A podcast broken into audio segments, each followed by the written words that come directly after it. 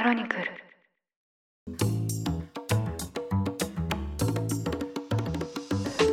おはようございます。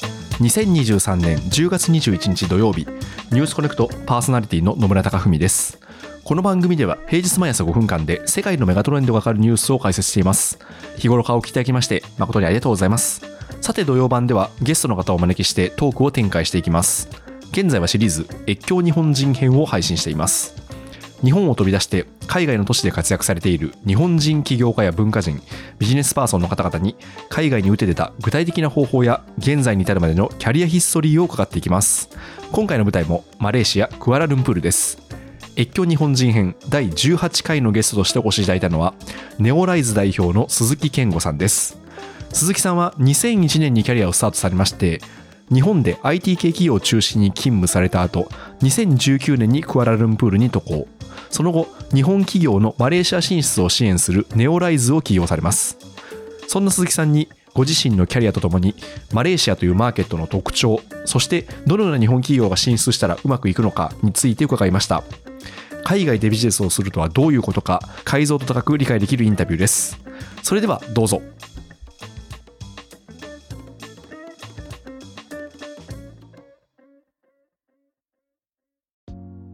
それでは本日のゲストをお呼びしたいと思います日本企業のマレーシア進出を支援されているネオライズ代表の鈴木健吾さんですよろしくお願いしますよろしくお願いします。今日は鈴木さんのオフィス WeWork のオフィスですねそうですね。はい、はい。お伺いしておりますここは結構マレーシアの中でも中心地ってことなんですかね？そうですね。あの、WeWork 自体は経路に2つあるんですけど、はい。今おっしゃるように中心地、もう本当にツインタワーも見えるようなはい。距離のところにある、一番最初にマレーシアでできた WeWork。あそうなんですね。になります。はい。へえ WeWork の第1号店ですか？そうですね。マレーシア。の。コロナ前の2019年はい。にできたところですね、ここあ、は。そうなんですね、はい。で、鈴木さんは現在の事業がネオライズという会社で、日本企業のマレーシアへの進出を支援されているということなんですけど、ちょっと改めて詳しく事業内容を伺ってもいいですか、まあ、進出支援って、まあ、いろんな会社さんがやられてるところがあるんですけど、はい。うちはですね、会社作りました終わりではなくて、お客様が実際にこちら出てきて、まあ、チームを作って、まあ、いろんな会社さんと連携とかですね、はいやっていくと思うんですけど、そのある程度お客さんが自走できたり、事業がこう立ち上がっていくところまでを、まあ、ご一緒させていただくとうん、そういう形態をとっています。はいはいはい。で特にやはりその小中間から始まってビジネスのいろはも違ったりはいしてきますので、まあ、そこのギャップを弊社で埋めていきながらですね、わかりやすいところで言うと、あの、某クライアントの、まあ、こちらのマレーシアの現地のですね、居住の役員ということはいはいでやらせていただいて、お客さんが、弊社からするとお客さん持ってない機能を、はい。うちがこう、保管させていただいて、うんで、一緒にチームとなって事業を立ち上げていくと、はいそういうやり方をとってます。あ、じゃあその支援先の企業はいのマレーシアに送る役員になることもあるってことなんですそうですね。ケースバイケースですけど、そういう場合もありますし、パートナーとなって、はい一緒に事業をゼロから立ち上げていったりだとうんか、うん特にあの、日系企業向けというよりは、やっぱローカル市場向けはいはいはい。なので、やっぱそのなかなかローカルにこう、接点を設けていくときに、どこを入り口にしてもやっぱ分からないっていうケースがやっぱ多々あるので、はい。まあ、そのあたりうまくこう保管させてもらうといいうケースが多いですね。なるほど、はいそのマレーシアに進出したい企業って、例えばそのどういう業態の企業があるんですか？今まではですね、製造業が多かったんですね。はいはいはいマレーシアの電子電気産業、まあ、GDP を引っ張る一つのセクターなんですけど、うんうんまあ、そこにこう合わせてですね、いわゆるその、まあ、製造ラインを持つ形で、はい。日本企業が進出してました。ただ、人件費の高騰等はあってですね、今はあまりそれが主流でなく、はい。身近なとこで言うと、流通系とか、ええええまあドン・キホーテさんとかですね、はいはいはいニトリさんとか、あ店舗系の会社さんはい。ですね、そういうところが多かったり、あとは、マレーシアがこう2030年に向けて、まあ、高度経済成長を果たしていくとええいうセグメントでデジタル産業がああ、そうなんですね。あります。ですので、えっと、スタートアップのエコシステムが今、まあ、どんどん成熟してるんですけど、うんまあ、なのでデジタルテクノロジーを持った会社さんとかですね、SARS プロダクトを持った会社さんとか、そういった会社さんが、弊社は比較的多い、あ、そういうことですね。はい、お客さんになりますね。じゃあ、鈴木さんのクライアントは、小売流通っていうよりも、SARS とか、そうですね。い IT の方が多いいわゆるデジタルに関わる、デジタル産業を作っていくところに関わるうん人たち、企業様あ、っていうところですね。はいへえ。こっちでいう、その IT とか SARS って、例えばその、どんなサービスが、こう、可能性があったり流行ったりするんですか？の、いわゆる欧米のはい CRM とか、ええあ大きなその SARS のソフトウェアみたいなはい。ところが主流なんですね。うんうん。なので、プロダクトも日本のものをそのまま売るというよりは、はい。もうこちらのマーケットに合わせて、うんまあ、UI はシンプルにはい。日本式でなく英語式ですぐこうプラグインで触れて、めんどくさいことをこうこう簡素化するようなソフトであるとか、はいまあ B2B のサブスクを管理するソフトとか、ええまあいろいろあると思うんですけど、はいはい。まあそういうところはチャンスはあるかなと思います。じゃあ、もともと、例えばその鈴木さんのところにご相談が持ち込まれる企業さんっていうのは、例えばこう日本でビジネスを展開されていて、新しい市場としてうんうん、これをこうマレーシアにも売りたいっていうような、売りたいというか、新規事業ではい。ASEAN を行きたい。ああ、そういうことですね。で、マレーシアを検討したい。はいはいはい。で野村さんがおっしゃる売りたいはですね、ええまあ、売れないんですよ。売れない。なるほど。はいなるほど。それは今おっしゃっていただいたように、ええ日本でやりました、はい日本で売れたものをこのまま売りたいですは、はいまず売れないんで、なるほど、そうなんですね。はいええ今お話ししたそのプロダクトの特徴もありますし、うんうんマーケット自体が違う。はい。ユーザー特性も違うわけなので、売れないので、それは僕はあんまりやってなくて、はい。むしろそれをやるんであれば違う自分がしてる知人の経営者がやってるようなサービスとか、はい。もしくはもうちょっと日本市場のタムを取ることにフォーカスした方がいいんじゃないでしょうかっていうこともですね、うんそのお客様目線で、えうんまあ、あの言わせていただいたりっていうのは正直あります。そうなんですはい。ね。基本的には今あるもののアドオンというよりは、はい。新しいものをやっていくのに適していて、はい。そのデジタル産業に関わるところには適している、うんそれはまあうんエコシステムも醸成されてますし、はい。外資のその投資というか進出も含めて、えーまあ政府の融和政策というかはい。もありまして、うん外資100%で会社が作れたりとか、はい。まあ、あといろいろインセンティブがございますと。ええええなので、そういうところで入ってきて、で、やっぱり人口ままあまあいるんですけど、はいマレー系、インド系、それからまあ中華系と、うんうんこう、ユーザーが分かれてるので、はい。ここはですね、小さくテストベッドとして回して。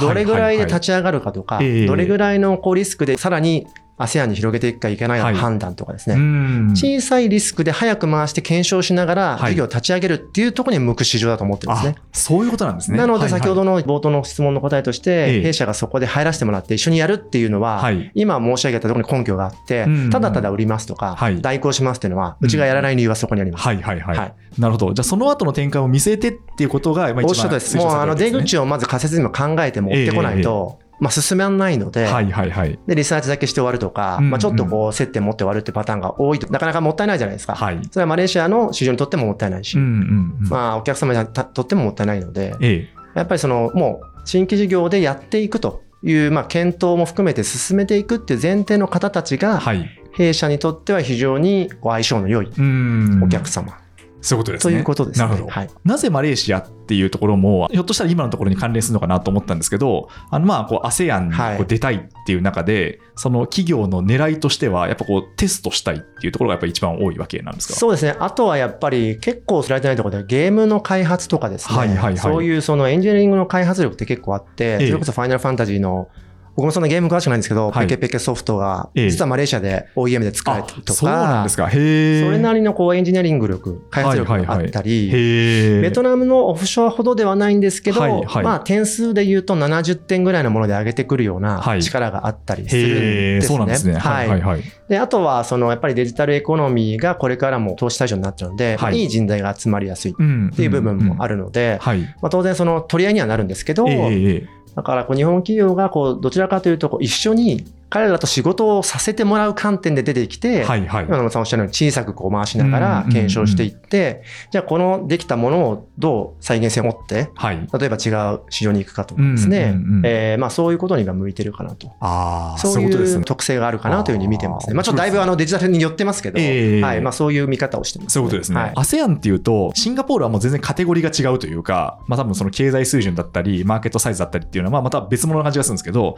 タイであるとか、うんうんまあインドネシアであるとか、ん。ベトナムであるとか、タイとマレーシアって割とこう比較されることが多いような気もするんですけど、それらと比べてマレーシアっていうのは、そのなんかどういう良さっていうかメリットがあったりするんでしょうか？はい。まずあのタイ、まあそれからインドネシア、ベトナムは、そこの市場の固有の課題はい。みたいなところがあって、うんある程度人口もいるので、はいその課題感が結構大きくて、まあそこにこう、それぞれこうバーティカルに入っていきやすいというか、はいはいそこを見やすいんですよね。うんだからそこに合わせて、まあ、カスタマイズして、まあ、ソリューションとか展開すると。はい。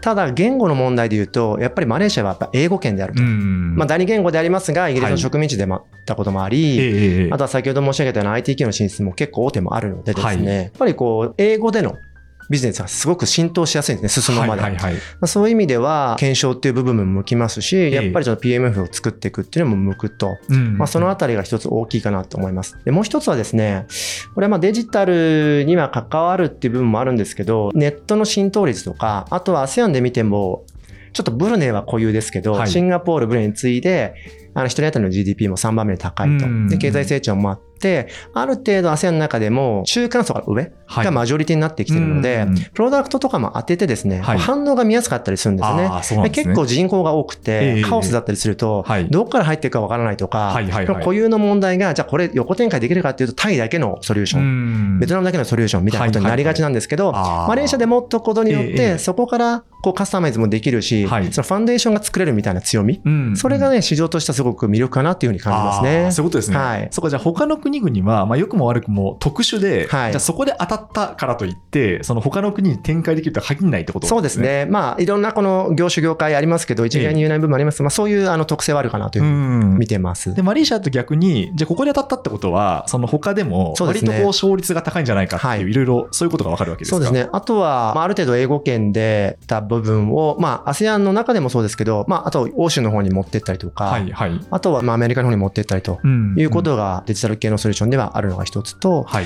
もう一つはですね、僕は仕事でそこまでタッチをしてないんですけど、やっぱりイスラムのええ市場への入り口っていうのももう一つあります。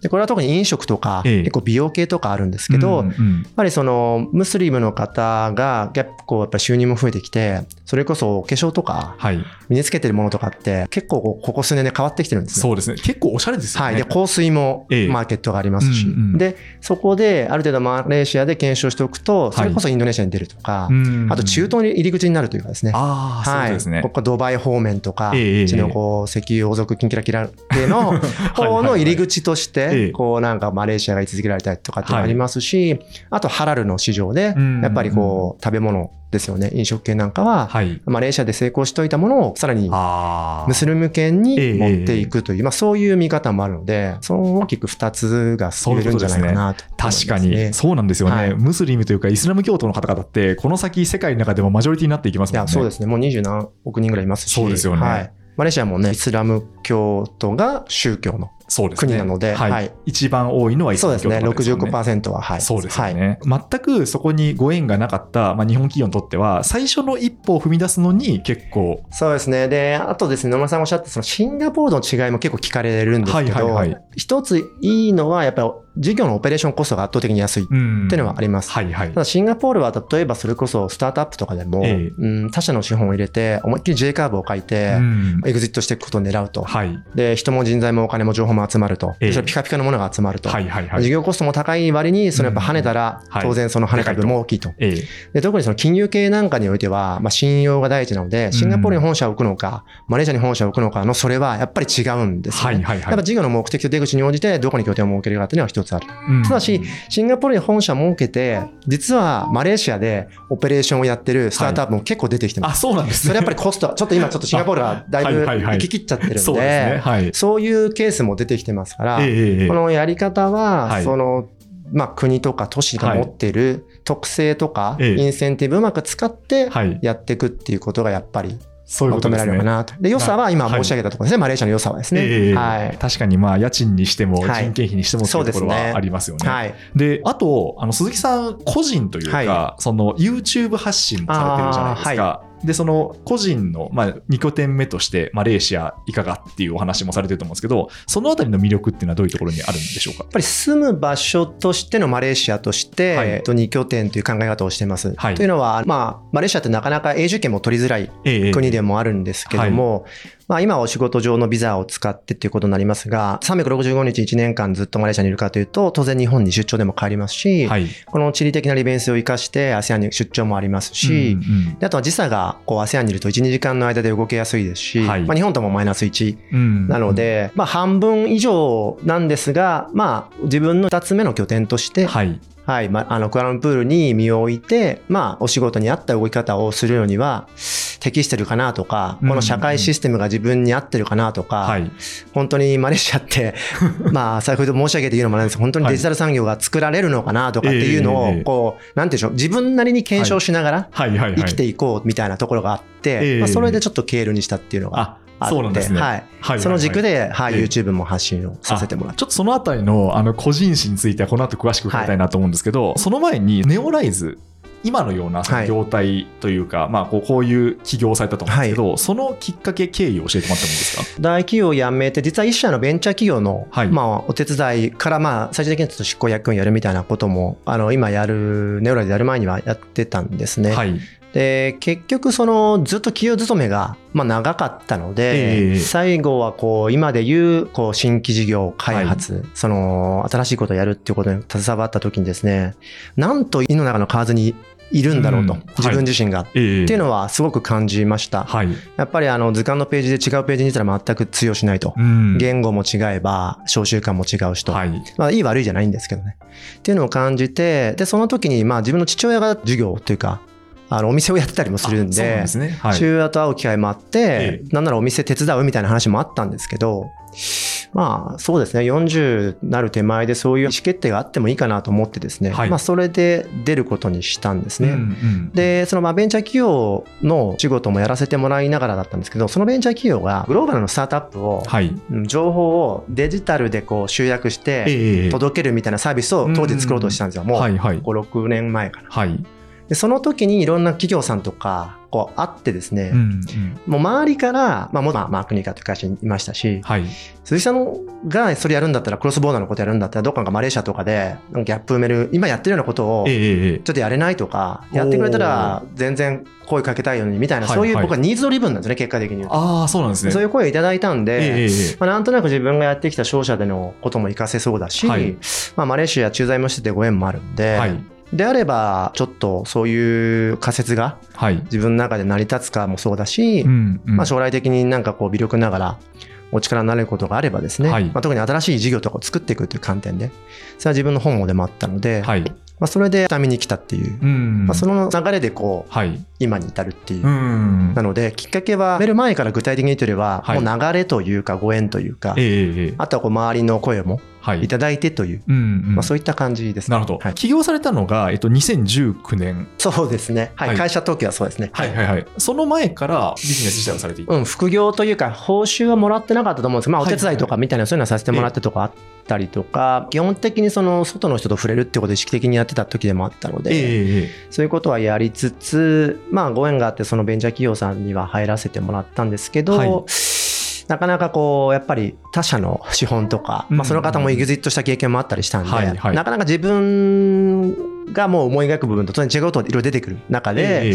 まあ、先ほど言ったその第三者の声っていうのが出てきたので、であれば自分で、はい。まあちょっとこう箱を作ってもいいかなっていう、うんまあそういうきっかけですね。そういうことですね。はいじゃあちょっとさらにこうググッと過去に戻っていただいて、簡単にそのキャリアを伺うと、はい最初は商社にお勤めだったんですよね、はい。でその後に IT の会社にそうですね。転職をされて、でそこから IT の会社の中で海外事業っていうのも展開されて、で先ほどおっしゃったベンチャー企業での役員っていうのを最後経てはい。独立されたっていう感じですよね、ちょっとそのどういうお仕事をこれまでされてきたのか伺ってもいいですか？端的に申し上げると、はい。海外の、まあ、特にアメリカのスタートアップに対して、はい。今でいう資本業務提携ですね、はいはいはい。をして、えーアジアとか日本の事業を作るということをやってました。それは IT 企業時代。えそうです。ね、まあ、最初の商社もそうですね。あ、ちょっと取り扱ってる商材とかは全然違うんですけど、まあ、ちょっとニッチな技術を持ってるとか、ええ。今で言うと商材ニッチな商材を持ってるっていうような会社さんに出資をしたりとか、はい。そういう技術を使わせてもらううん。使用料を払う、まあ、うん。いわゆる資本業務提供をしはい。て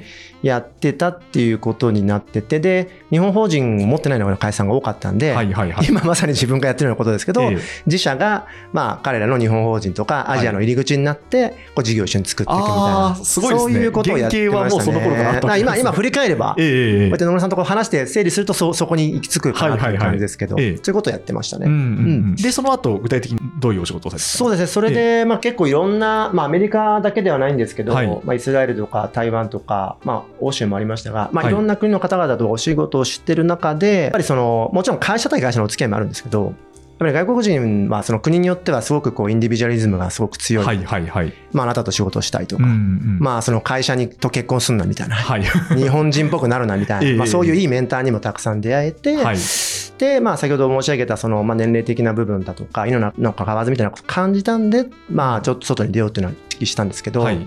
駐在の時も基本的には、ええ。まあ、そういう要素が20%ぐらいありつつ、はい。まあ、組織のマネジメントもやらさせてもらったり、はい。ローカルの人間と働くみたいなところもやって、ええ。なかなかうまくいかなくて、うん人は採用するけどすぐ辞めちゃうとか、はいはいはい。そうですね、まあ、そういうようなあのキャリアを経てっていうことになります。うん。はい、駐在はその2社目のクニカはい、で働かれている時にクアラルンプールに、そうですね。その時が初めてのその海外での仕事っていう感じだったんですか？そうですね。駐在ビザみたいなのでは初めてですね。はいはいはで、それまでもマックニカの時に、パスポートの期間で3ヶ月、ええアメリカに滞在して、プロジェクトベースではいはいはい。みたいなのは、まあ一時滞在みたいなのあったんですけど、こちらにまあ住んで、いわゆる日本の住民票を抜いてはい。っていうのはあマレーシアが初めて。そういうことですね、はい。だからもうしっかりと、そうですね。あの1年、2年行ったっていうことですかね。あの長期的に行くっていうのは最初は、まあ、こう会社からの駐在というか、まあ、転勤という形ですよね。はい。で行ったんですけど、それってあれなんですか、もう自分で手を挙げたんですかそうですね。僕はあの駐在する前提でマクニカに転職していて、ですね。はいでまあすごくありがたいことに、ええ。その先ほどやっていたお仕事でももう周りの力もあって、ええ。いい機会とか結果に恵まれて、うん。まあ、自分で組織を持つようになったり、はい。まあ、シニアポジションに上がっていく機会があったんで、うんまあ、それはそれで良かったんですけど、はい。それでいくと元々の目論見とだいぶ変わってくるのでキャリアが、やっぱり海外に出させてくれなければやめますみたいな。あ 結構。わがままを申し上げまして、ねそうですよね。日本で管理職ポジションになってくると、まあそこにベタ付きになりますよね、はい。基本的には。だから会社から評価されるのはいいんだけど、あれ海外はどこに行ったみたいなお気持ちがあったってことですそうですね。それが一つと、ええ。あとはもう一つは今申し上げたようにいろんな方のたちと仕事をしてきてで自分自身が例えば ASEAN に行って、はい。日本人として、まあ、どういうバリューが出せるのかなみたいなことを試したい、でしかも責任者でいけば、まあ、はい。逃げられないじゃないですか、そうですね。はい。でまあかそういう会社のこう機会も使わせてもらってっていうのもあったんで、その2つが大きかったですね。そういうことですね。じゃあ、行ったのが、まあ、2015年。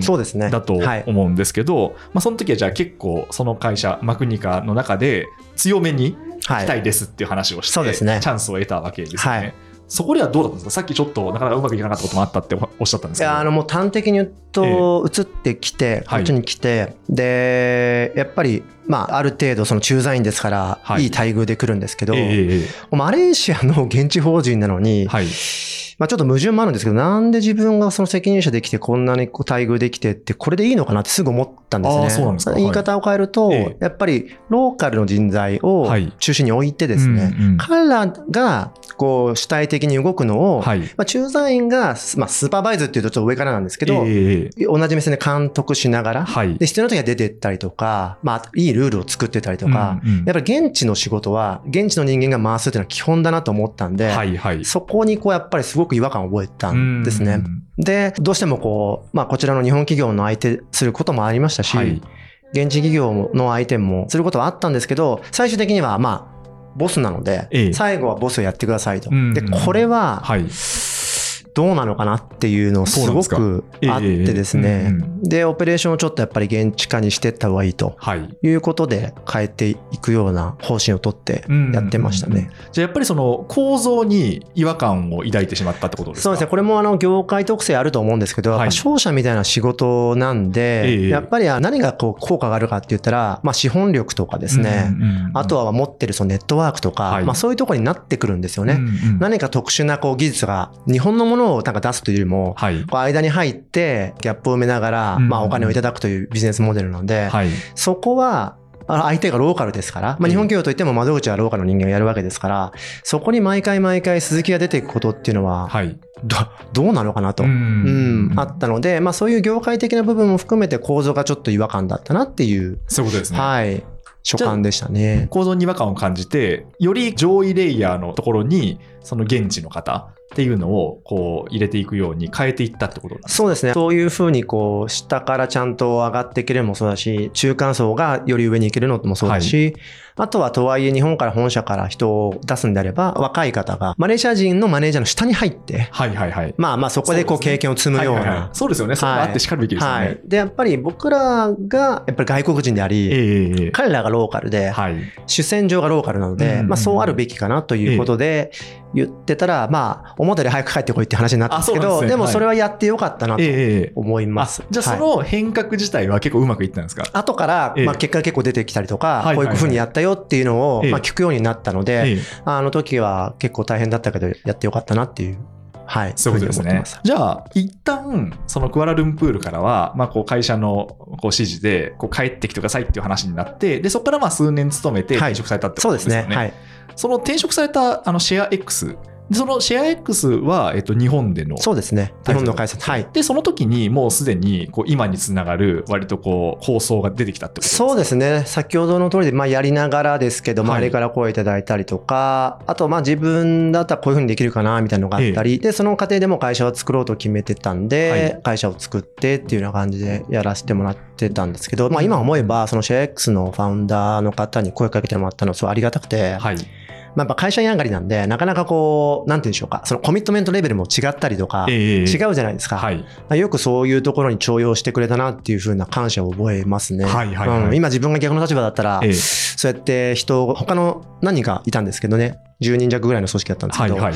そういうところに入れてもらえるよう、入れるような自分が判断できるかっていうと、ええ結構クエスチョンだったりもするので、うんまあでもそういう機会ではありました。そうなんですね。じゃあそうすると骨格だけ見ると、はい最後はこう日本で会社役員をされていてで独立起業されてマレーシアに渡ったってことになるじゃないですか。まあそうですね、ファクトとしては。はいですよね。はいまあ、結構ジャンプがあったのかなという感じもするんですけど、もうあれですか、独立起業される際は、もうマレーシアに渡ろうっていうふうに決めて、そこで起業っていうふうに考えられたんですか？えーとですね、タイミング的には同じぐらいですね。日本で会社作って、その後、マレーシアも下見に来たのは同じ年ですし、はいグループっぽくなってますけど、まあ、完全に法人としては、はい現地法人と日本の本社という形になってるあ、そうか、ので、両方法人があるんはい、そう、両方法人がある。えええええでマレーシアに来た時はそうですね、海外にどちらかというと自分がいながら、日本でサポートできるお仕事、えうんあとマレーシアでお仕事サポートできるお仕事を、はい。これ両輪でできたなっていうのはありましたね。ああ、そうなんですね。じゃあもうその時点では、鈴木さんの体は、もうクアラルンプールに行こうっていうふうにあそうですね、決めていたわけなんですね。はいはい今って、日本にもスタッフの方がいらっしゃる。えーっとですね、います、います。あそうなんですねはい。じゃあそこで連携しながら、そうですねで、。クライアントは日本の企業さんですもんね。そうです。あとはですね、はい海外の会社のホーム系の本当にエントリーのところのはい。支援もしてたり。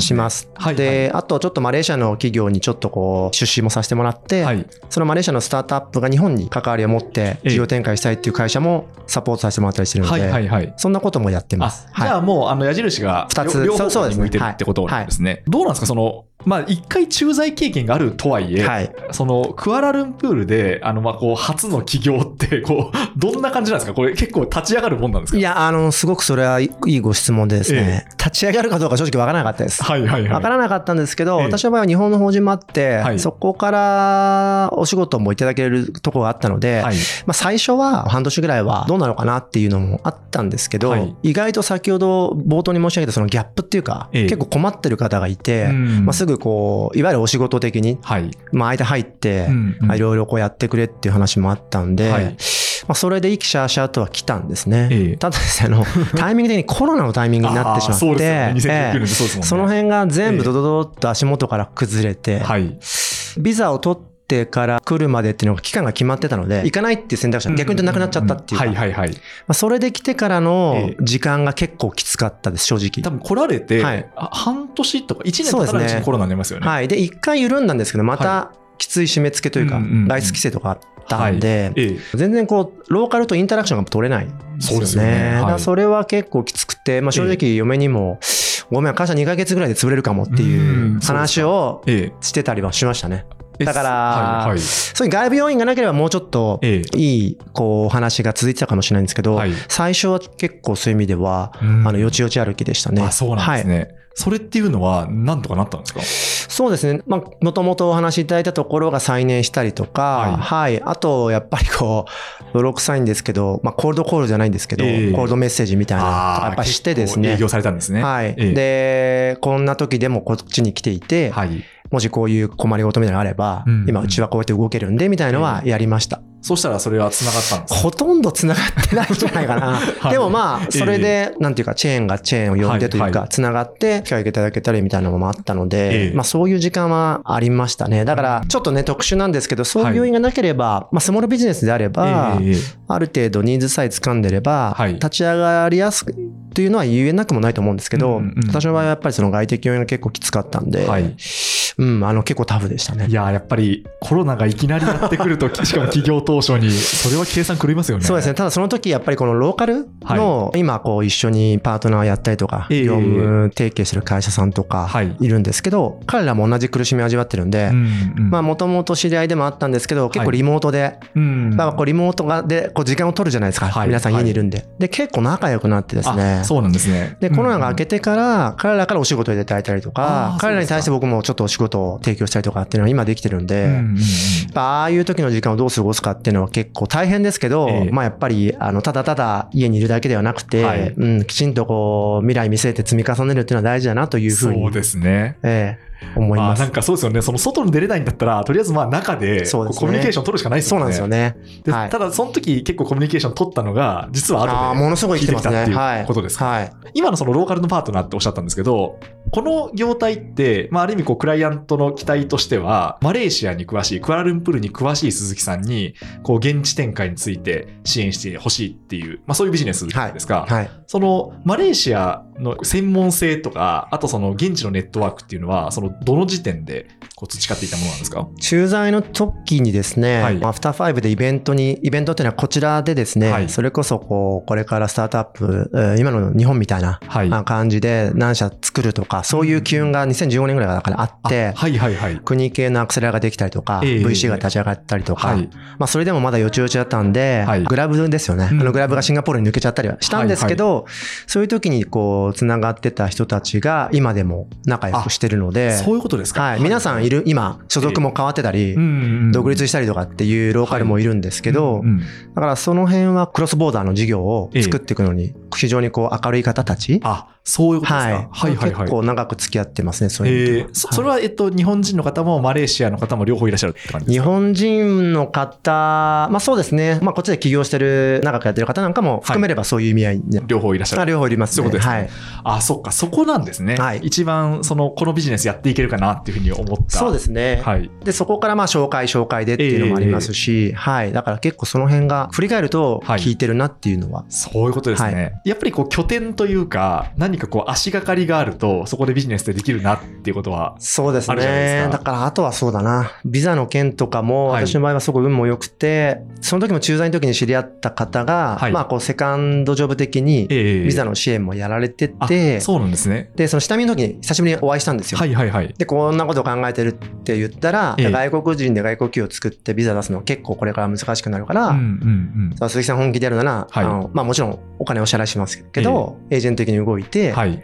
移民局とかにも、うんまあうん非常にこう力があるように、はい。いろいろ裏でやってくれる方がいたりとかですね。ええまあ、いっぱいいるんですけど、そういうはいはいはい気がないですけど、リーガルのことでやってくれてるメンバーとかいたりするんですけど、はいまあ、そういう、だからこう、過去のつながりが今に至るので、はいまあ、なんかもうそこに尽きるなといううん気がしてます。そういうことですね。じゃあ、そのコロナ禍という、まあ、結構その苦境もあって、まあ、ただそういうふうに、こうなんとかこうコロナ禍っていうのはこう乗り切れたってことなんですかね。そうですね。僕の方がちょっとビビってましたけど、はい。家族が自分で決めたことなんだから、はい。まあまあ長い目でやってみたらっていうことだったので、うんうんうんまあそういうこう時間もありがたく積み重なってはい今に至ってるかなというふうに思ってます。うんはい。いや今その鈴木さんの結構エキサイティングなキャリアヒストリーを伺ってきたんですけど、ここから先会社としてあの事業としてやっていきたいことっていうのはあるんですか？そうですね。やっぱりこう、弊社自身は本当に、まあ、コンサルだったり、こう、はい受託だったりみたいな、SES みたいなところもサポートさせてもらったりってやってるので、スモールビジネスの王道行きますから、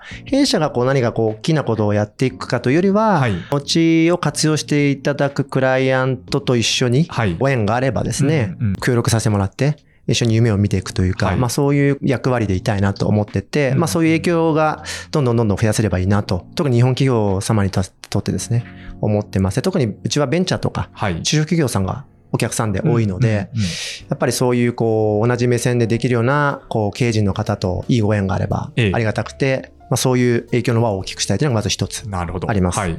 で、もう一つは先ほどのまあお金だけじゃないんですけど、これちの会社をこう応援するっていうのもやっぱやっていきたくて、はい。まあそれも別になんかこうエグジットを狙うというよりは、あの自分がやってきたことで、特にクロスボーダーで日本に入っていきたいとかですね、うまく日本と関わりたいとか、はい。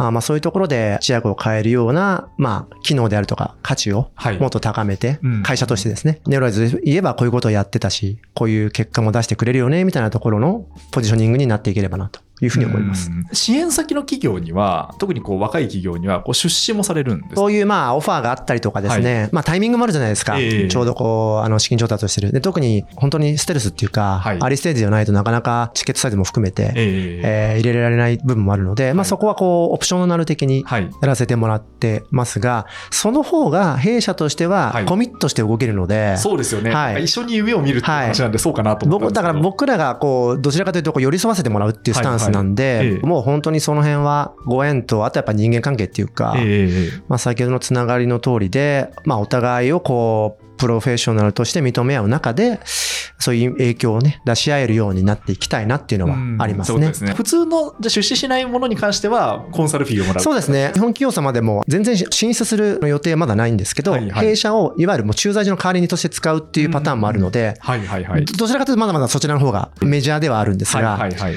そういう方々がこう実際に具体的に事業を本腰入れて、うんきちんとこっちでやるって言った時にもですね、必要であれば、ご縁があれば、そういう資本関係もはい結ばせてもらってっていうのがうんできると、やっぱり結果としてもたらされるものも非常に具体性が増すので、はいはい。まあ、そういうことができていけばいいかなというふうに思ってます。じゃあ、あと最後にですね、まあ、この番組は日本人のリスナーさんがほとんどだと思うんですけど、はい。マレーシアってこんなとこだよっていうことを何かあのお話しいただいてもよろしいですか、マレーシアはですね、は地味なんですよね、やっぱり。今日もお話出てきて、はい。皆さんタイとかはい。ベトナム、まあ、フィリピン、ええ。まあ、インドネシア、それぞれこうやっぱり、まあ、旅行するならば、あとはシンガポールとかあるんですけど、はい。はい。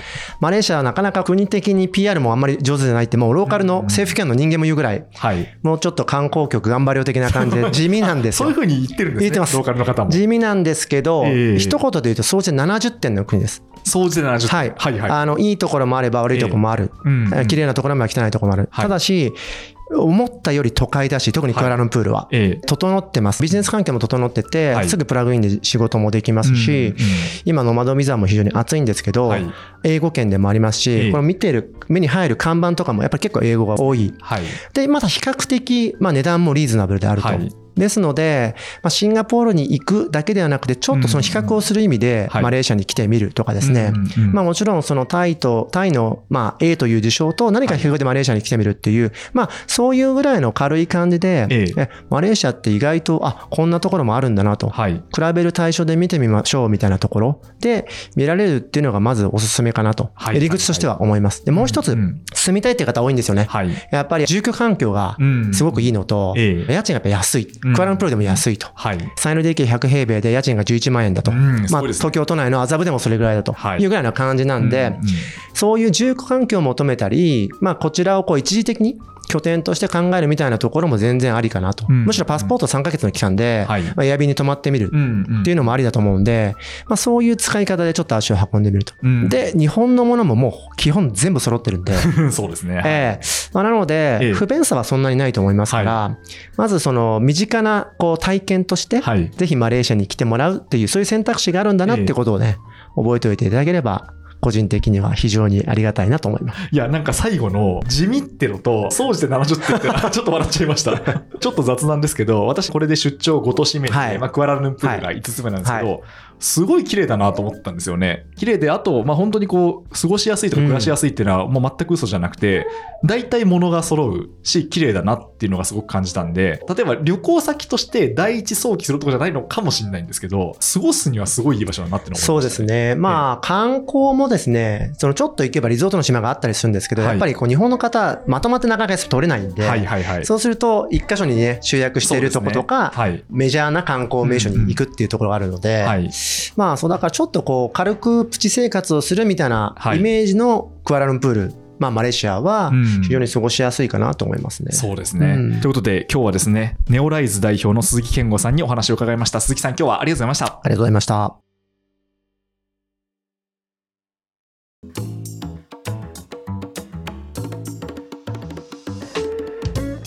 というわけで、ネオライズ代表の鈴木健吾さんにお話を伺いました。来週もどうぞお楽しみに。ちなみに今回もご案内させていただきます取材や収録ビジネスの裏話をクロニクルサポーター会員の皆さん向けにボーナストラックとして配信しています海外出張編は合計で27本の出張裏話を配信しまして現在はクロニクルのビジネスモデルやミッションについて語る音声企業編を配信しています。現在の配信本数は9本でして16日には新たに3本を配信しました。これがきっかけで採用にもつながりまして、まあ、大変私としては嬉しく思っています。この番組の制作費用はサポーター会員制度で賄われておりましていつもサポートしてくださっている皆さん誠にありがとうございます。この番組に価値を感じてくださるリスナーさんはもしまだでしたらぜひサポーターへの加入をしていただきますと嬉しいです。概要欄にリンクを記載しています。ということで今日はこの辺りで失礼します。ニュースコネクトお相手は野村貴文でした。番組の感想は「ハッシュタグカタカナ」でニュースコネクトとつけて X に投稿ください。もしこの番組が気に入っていただけましたらぜひフォローいただけますと嬉しいです。それでは良い週末をお過ごしください。